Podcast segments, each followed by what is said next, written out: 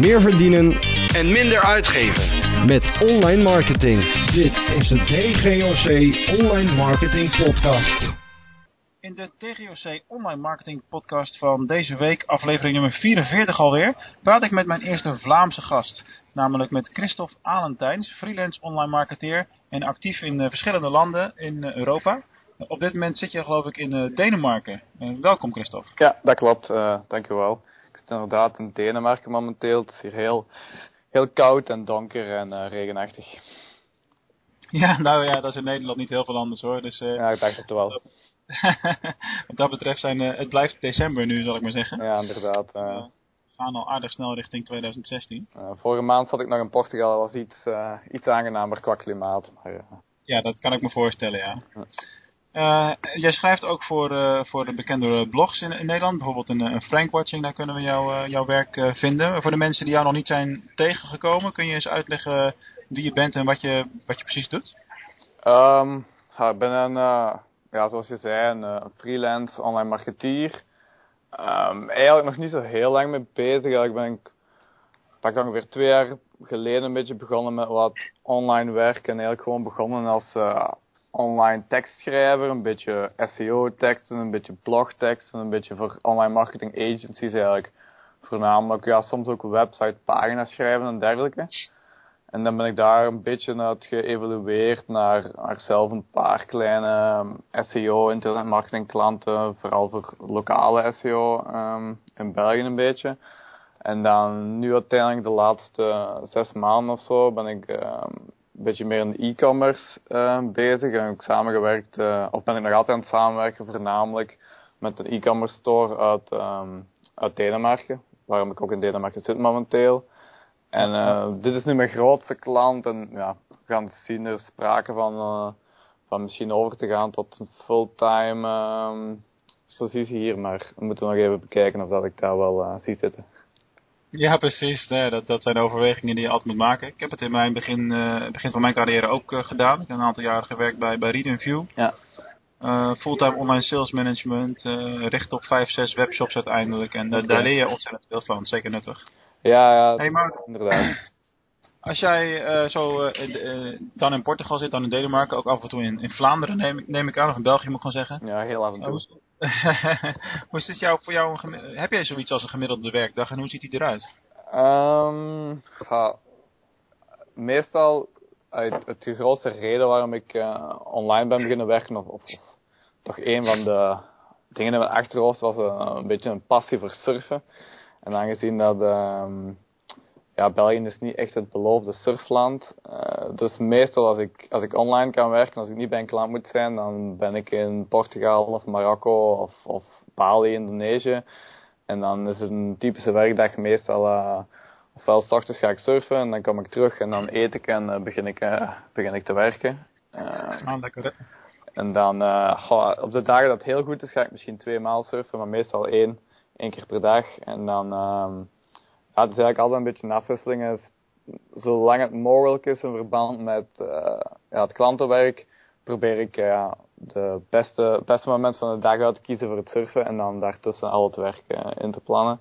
Nu in Denemarken valt er niet zoveel te surfen, dus momenteel is het ochtends met, het, met het hele team naar de gym hier en een workout van een uur. En dan gaan we allemaal naar kantoor en dan is het eigenlijk ja, de hele dag zoals een echte 9 to 5 uh, of een 9 to 6 werken. Dus jullie hebben als teamactiviteit vanuit een bedrijf uh, om te gaan fitnessen? Ja, het is, het is, het is eigenlijk een heel, het is een heel klein bedrijf. Het zijn eigenlijk drie eigenaars die eigenlijk samen, ja, samen okay. het, het, um, ja, het bedrijf runnen en opgestart hebben. En die gaan eigenlijk samen allemaal naar de gym en voor de rest is er nog eigenlijk nog één andere echte werknemer die gaat, dat is een vrouw, die gaat niet meer naar de gym, maar de eigenaar gaat naar de gym. En uh, aangezien ik er niet aan het surfen had ik gezegd dat ik dan wel zou meegaan. Uh, ik ben niet echt een uh, fitness guy, maar... ah. Ben je tenminste actief? Inderdaad, het helpt wel een frisse kop te hebben als je s ochtends aan het werk begint. En jij noemde net um, België niet het beloofde surfland. Hè? Je, je maakt eigenlijk het, het, land een beetje klein, denk ik. Wel, ik moet toegeven dat uh, ik, ik heb een keer gesproken, uh, dat was dit jaar op de, uh, zeg maar de Belgische variant van de webwinkel vakdagen die wij in Nederland hebben. Dus de e-shop expo was dat. En dat is inderdaad heel veel kleiner dan in Nederland. Maar zie je, zie je dan ook dat men in België opkijkt naar wat men in Nederland doet op het gebied van online marketing en e-commerce? Of proberen, proberen jullie daar toch de eigen koers te varen? Um, ja, ik heb eigenlijk voornamelijk um, als ik zelf naar, naar, naar resources zoek of informatie, kom ik waarschijnlijk toch weer 7, 8 op 10 op, op Nederlandse websites terecht en uh, Nederlandse marketingblogs.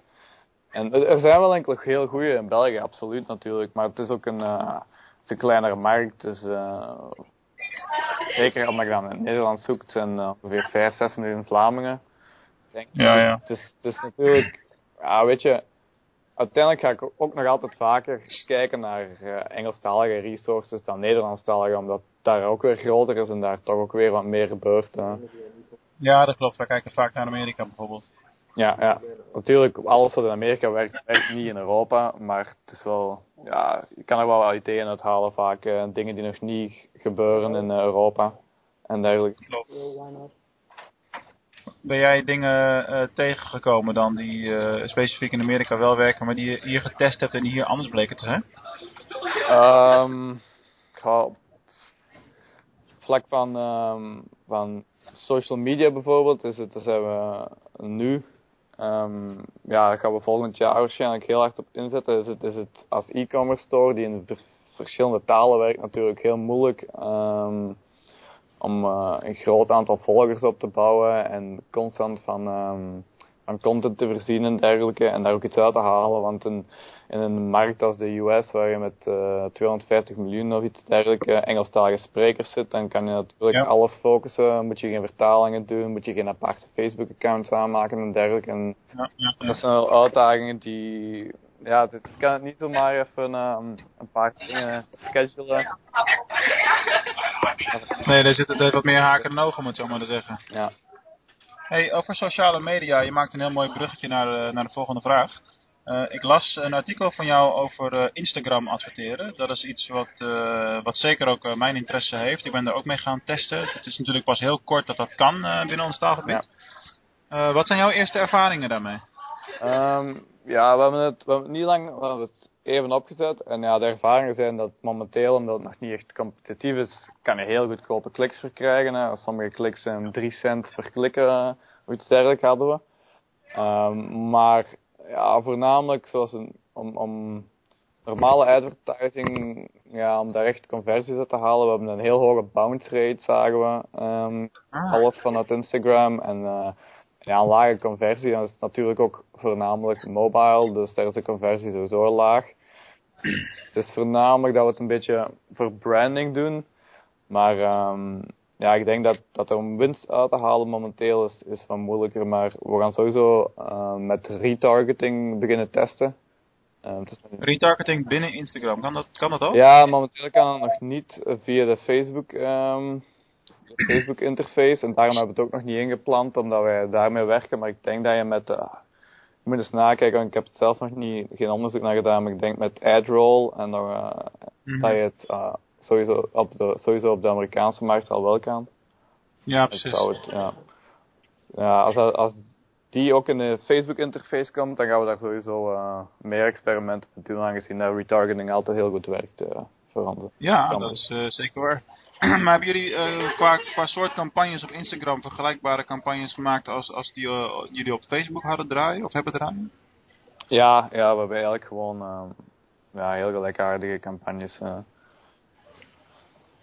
Want ik, ik ben met je eens die ervaring, zeker dat de kliks veel goedkoper zijn, omdat het gewoon simpelweg op dit moment nog minder druk is qua, qua adverteerders. Ja, um, uh, maar wij hebben wel goede ervaringen met uh, het, het, binnenhalen van leads met name. Dus als je uh, bijvoorbeeld iets gratis als download aanbiedt binnen Instagram, dan, dan is die, kan die conversie wel heel hoog oplopen. Ja, ja, ja. Waardoor je in ieder geval adressen gaat, gaat verzamelen. Maar gelijk directe verkoop is inderdaad, lijkt mij ook wat moeilijker inderdaad. Ja, het is heel moeilijk inderdaad. Misschien dat we inderdaad ook moeten, want dat is ook iets dat hier op het plan staat. De e-maillist is ook nog, niet heel erg onderbenut en, en dat is ook een eh, groot tool voor eh, 2016 hier om, eh, om veel meer op e-mail marketing in te spelen. eh.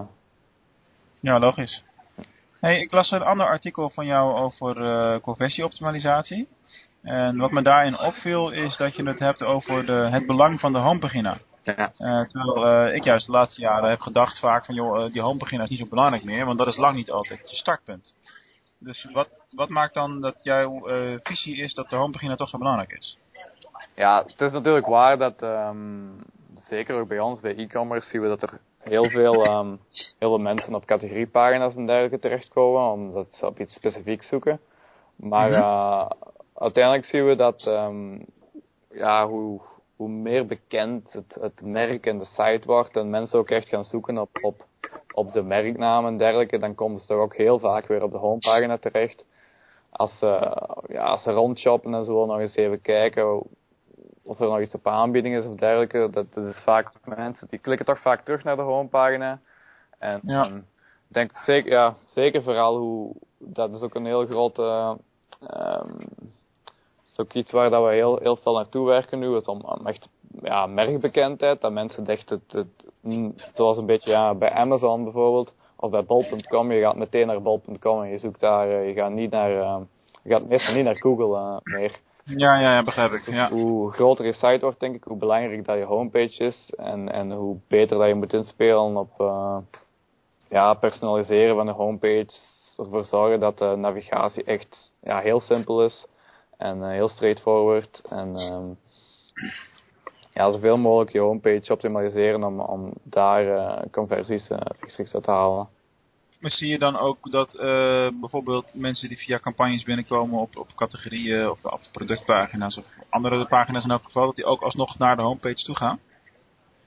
Ehm goh, ik heb daar niet, ik heb er nu niet direct cijfers van voorhandig, maar ik, ik weet dat, eh, ik denk dat de homepage toch al sinds de tweede meest bezochte pagina is, uh, Ja, pagina's op, eh, op de site. Dus, Dus, dus laten we hem vooral niet onderschatten. nee, nee, inderdaad. Dat is wel helder. Ehm, Oké, Ehm, nee, je bent nu in Denemarken. De- er wordt een beetje aan je getrokken om, om fulltime ergens aan de slag te gaan. Eh, dat maakt de volgende vraag natuurlijk wel, eh, wel komisch een beetje. Want wat, wat, want wat heeft je gemotiveerd om voor, een, eh, voor het bestaan van freelancer te kiezen? Ehm ja, ja, de vrijheid voornamelijk. je in dit, ja, in dit gebied ehm, kan je vaak, zolang je het allemaal goed kan verkopen, kan je vaak online werken en moet je niet op kantoor gaan zitten.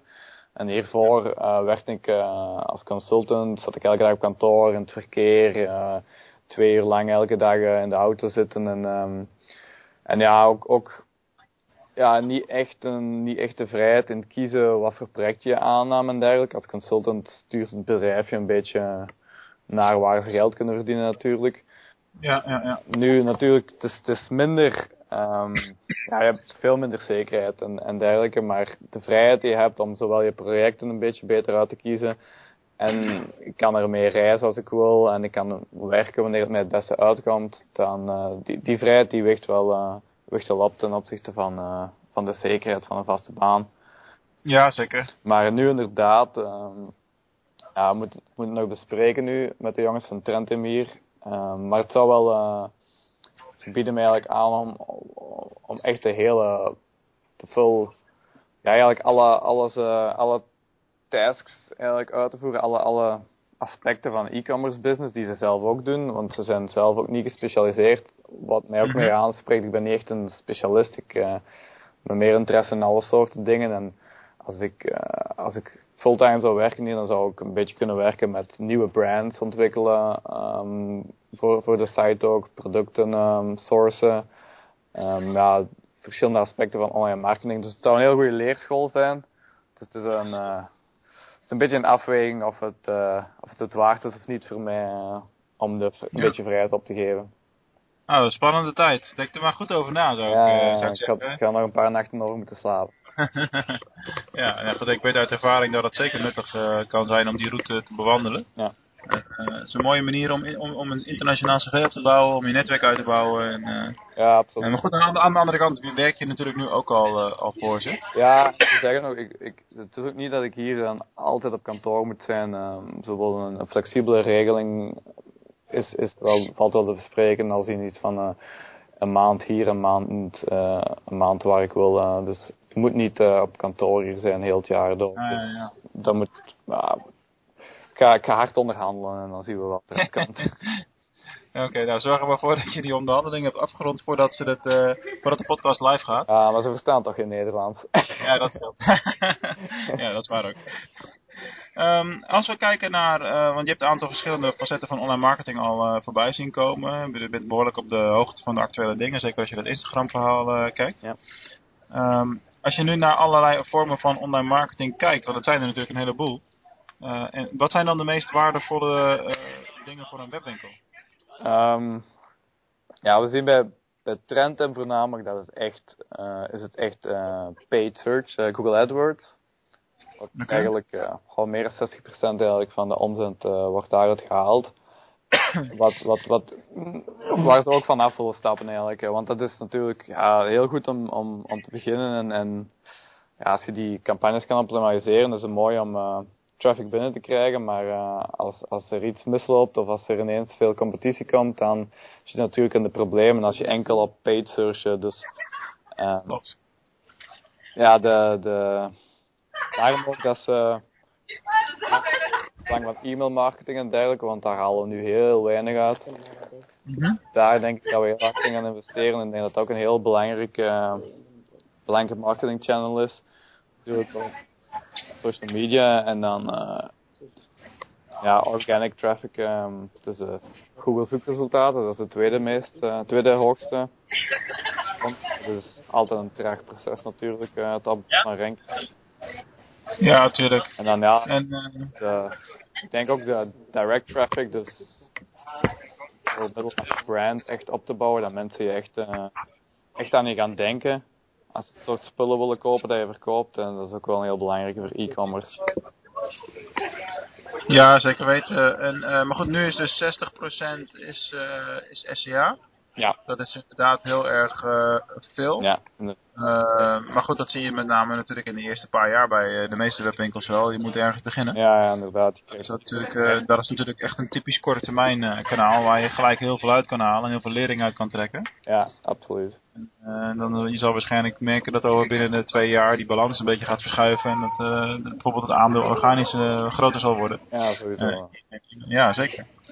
Oké, okay, top. Um, als je kijkt naar wat we in het komende jaar gaan doen, wat zijn dan de trends waar we rekening mee moeten houden in 2016 op het gebied van online marketing? Um, ja, ik denk dat het, uh, ja, wat, wat overal herhaald wordt natuurlijk en elk jaar weer boven komt, is het hele mobile, uh, mobile aspect. Uh, we zien ook dat er echt, het blijft, het blijft stijgen, het, het aandeel van mobile visitors en mobile clicks op mobile ads en dergelijke. Um, was, uh, ze werken hier samen met iemand van Google AdWords die inzet voor de Deense markt en die, uh, die zei ook dat in onze categorie de men's fashion uh, mobile echt ook heel ontzettend fel aan het stijgen is. Weer het laatste kwartaal is het weer ontzettend gestegen, dus het is echt cruciaal om, om een goede mobile website te hebben en een, en een ad strategy om, om ervoor te zorgen dat je dat ook al kopen ze niet via mobile, dat is toch uiteindelijk, uh, als ze je zien op mobile, dat ze uiteindelijk toch misschien via de desktop gaan kopen en dergelijke.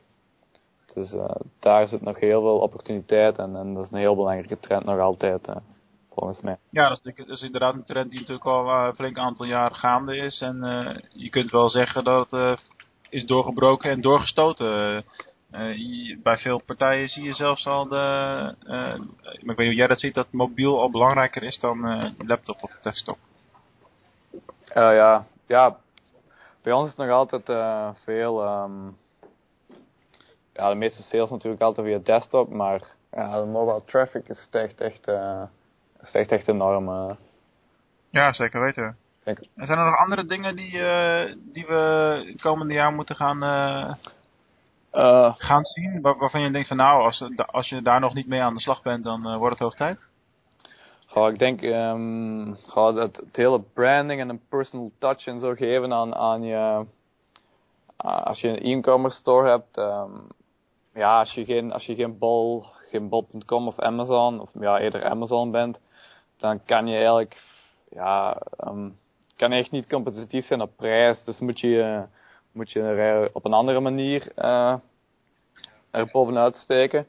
En wat, ja. wat bij Trentum proberen te doen dan is uh, ja, echt een persoonlijke touch. Um, op de website staat een, een, heel mooi verhaal over, over de eigenaars en, en, en hun gezichten staan erbij en dergelijke. Mooie foto's erbij van uh, wie ze zijn, wat ze doen. Bij elk pakje dat verstuurd wordt staat uh, een briefje met de foto van, uh, van de inpakker en een kleine tekst erbij. Die wordt wel geprint, niet meer handgeschreven, maar als er, als er, uh, als er besteld wordt en er geeft iemand een, een comment bij de bestelling, als ze een vraag of zo stellen uh, bij de bestelling, dan, dan schrijven we, die schrijven we echt, schrijven daar echt um, een antwoord op met de hand.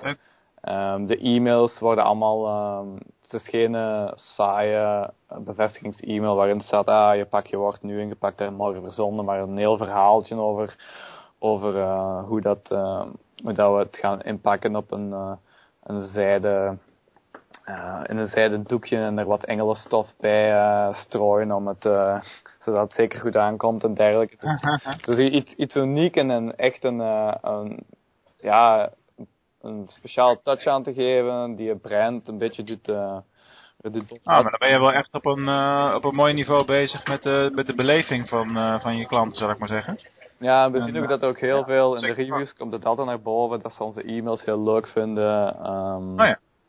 En dat, en dat, dat ze al onze teksten uh, op de website, alle teksten zijn, alle serieuze teksten over verzending en dergelijke, die zijn allemaal een beetje fun gemaakt. Uh, om een, om een, ja, een heel leuke beleving. Dat is het, uh, de grote opzet. Om zo, op alle vlakken moet het een goede customer service en echt een, een leuke, geen serieuze beleving zijn eigenlijk voor de klant.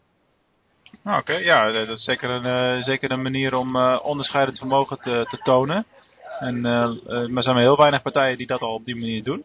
Ja, zijn er natuurlijk wel. Ja, inderdaad. ja, als je dat doet, dan, dan zorg je voor een zeer positieve klantervaring. En ja, als ik iets vergelijkbaars moet bedenken in Nederland, is een van de dingen waar ik aan denk, is de manier waarop Coolblue dan communiceert. Ja. En uh, vond ik wel grappig dat jij, jij noemde dan uh, qua prijsconcurrentie net uh, ja, eerder Amazon dan Bol.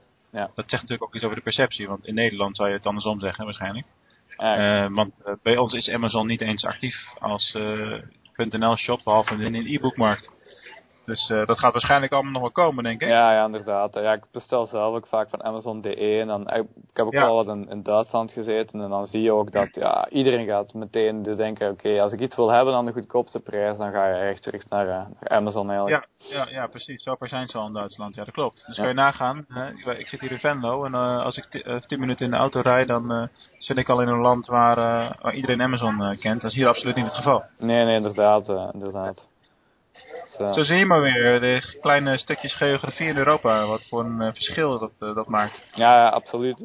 Ik denk ook de, bijvoorbeeld de Black Friday was ook een heel, was ook een heel, heel lokaal fenomeen, want in, in Denemarken steeg de omzet gigantisch op Black Friday. Ze hebben nog nooit zo'n grote omzet gehaald. En in, okay. bijvoorbeeld de Nederlandse shop, die had eigenlijk meer of evenveel of bijna meer omzet twee dagen voor Black Friday en, en twee dagen daarna. Dus ik denk dat ja. Nederland nog helemaal niet zo'n uh, zo'n groot fenomeen is. Uh. Mijn gevoel is dat dat misschien ook te maken heeft met de timing, omdat we nu in de laatste dagen voor Sinterklaas zitten. Dus ja. Black Friday was sowieso al een dag dat heel Nederland aan het shoppen is online. Ja, ja inderdaad. Ja. In ieder geval dit jaar, want de timing is dan, dan zit je één week voordat het feest is. Ja. Dus, uh, dat, is wel, dat, dat, dat zou een verklaring kunnen, kunnen zijn. En uh, je hebt ook wel activiteiten hier gezien rondom Cyber Monday. Ja, ja. dus, dus dan, uh, dat is ook weer een interessante natuurlijk. Ja, inderdaad. Maar goed, hè, elke gelegenheid die je kan aangrijpen om iets te promoten en weer wat te zeggen, dat, dan gebeurt dat. Ja, absoluut. het, is, ja, het is interessant om te zien in de verschillende landen hoe en waar het, waar het eigenlijk allemaal ja, anders ineen zit en waar je dan ja, waar je dan uh, moet op focussen op, de bepaalde, op al die kortingdagen, feestdagen en dergelijke. Want ja, Sinterklaas kennen ze bijvoorbeeld helemaal niet in, uh, in Denemarken. nee, precies. Logisch. Um, eventjes naar uh, de afsluiter van, van de podcast. We zitten al aardig door de, door de tijd heen, zie ik. Ja. Ehm, ik stel altijd twee vragen aan het eind van elke aflevering die voor de gasten allemaal gelijk zijn. Het geeft een mooie, mooie overview over een tijdje. Ja. Uh, nou, ik denk dat het voor jou best lastig is om zo ver vooruit te kijken. Maar waar zie jij jezelf over vijf jaar? Ja, dat is inderdaad een heel... Um, ben ik heel, heel slecht in lange termijn planningen. Meestal plan ik hem een dag of twee op voorhand. dus, uh, okay. ga, ja, ik zie mezelf wel, wel um, in het online gebeuren blijven. En, en ergens in het achterhoofd is er misschien wel, wel een idee van, misschien wil ik ooit zelf mijn eigen, mijn eigen echte ja, online business wel opstarten. Maar ik denk dat ik zeker nog, nog wel uh, gewoon een jaar, een jaar of drie, drie of vier uh, wil blijven leren. En, en ik denk dat dat hier wel een heel goede um, leerervaring is. Moest ik bij Trentum gaan werken. Maar of ik daar nu ja, drie, vier jaar blijf, dat, laten we zeggen dat mijn langste vaste baan was twee, bijna twee jaar. Dus um, nou, dat wordt, dat wordt nog een hele uitdaging dan. ik ben dat ik binnen vijf jaar wel uh, een biologische boerderij heb gestart, uh, wie weet. Nou, dat kan alle kanten op, hoor ik al. Inderdaad.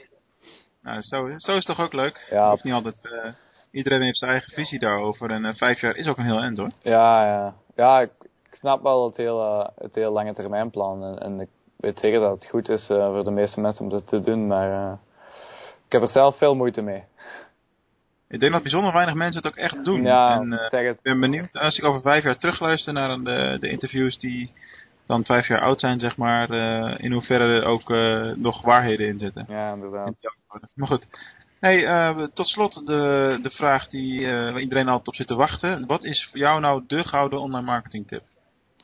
Um, ja, volgens mij is het wat we vooral al besproken hebben. Dus echt de unieke ervaring creëren als je het over, als het over e-commerce gaat natuurlijk. Uh, ja, ja. Ja, eigenlijk in veel, in veel, eigenlijk is het op veel, veel vlakken zo. Uh, die echte persoonlijke touch eraan geven en je eigen humor erin verwerken en je eigen, ja, niet zo zakelijk houden en dergelijke. En, uh, en echt zodat de mensen, de klanten of potentiële klanten het gevoel hebben dat ze met, met een persoon in touch en met een persoon eigenlijk um, een transactie aangaan en niet met gewoon een, een, een shop, een, uh, een URL of, of, of iets dergelijks. Dat is volgens mij een heel belangrijk. Uh...